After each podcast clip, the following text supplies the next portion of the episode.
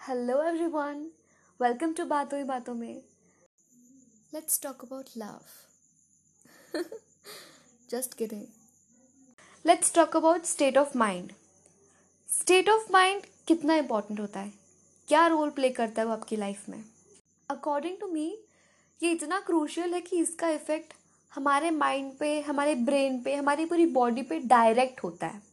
I explain for example मुझे आज कोई चीज़ बोरिंग लग रही है, लेकिन कल अगर मेरा स्टेट ऑफ़ माइंड थोड़ा सुधर गया या फिर थोड़ा इम्प्रूव हुआ है तो हो सकता है जो चीज़ मुझे कल बोरिंग लग रही थी, वो चीज़ आज मुझे इंटरेस्टिंग लगे।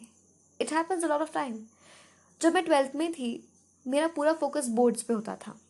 So a friend of mind उसने मुझे कहा कि मतलब तुम ये बुक पढ़ो। वो कोर्स बुक नहीं थी। Just because it was not a course book I did not focus on it मैं इंटरेस्टेड ही नहीं थी। मुझे लगा कि वो कितनी बोरिंग है। मेरी लाइफ में उसका कोई यूज़ नहीं है और मैं बुक्स पढ़ के क्या ही कर लूँगी।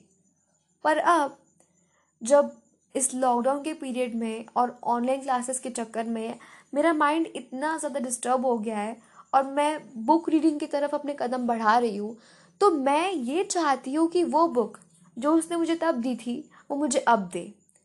ताकि मैं उसे एकदम ध्यान लगाकर ठीक से पढ़ सकूँ। तो आपने ऑब्ज़र्व किया कि कितना ड्रास्टिक चेंज हुआ मुझमें?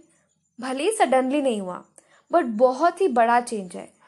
जो चीज़ मुझे हंड्रेड परसेंट बोरिंग लगती थी, वो आज मुझे हंड्रेड परसेंट इंटरेस्टिंग लग रही है, क्योंकि मेरा स्टेट ऑफ़ माइंड स्विच हो चुका है। मेरा फोकस अभी बुक रीडिंग पर है। कोर्स बुक रीडिंग पर नहीं मार्क्स पर नहीं बोर्ड्स पर नहीं।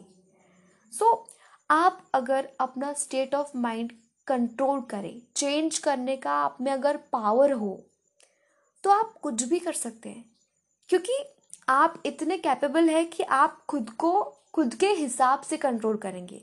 आपके थॉट्स जो है वो आपको हैंडल नहीं करेंगे वो आपके मास्टर नहीं होंगे। आप उनके मास्टर होंगे।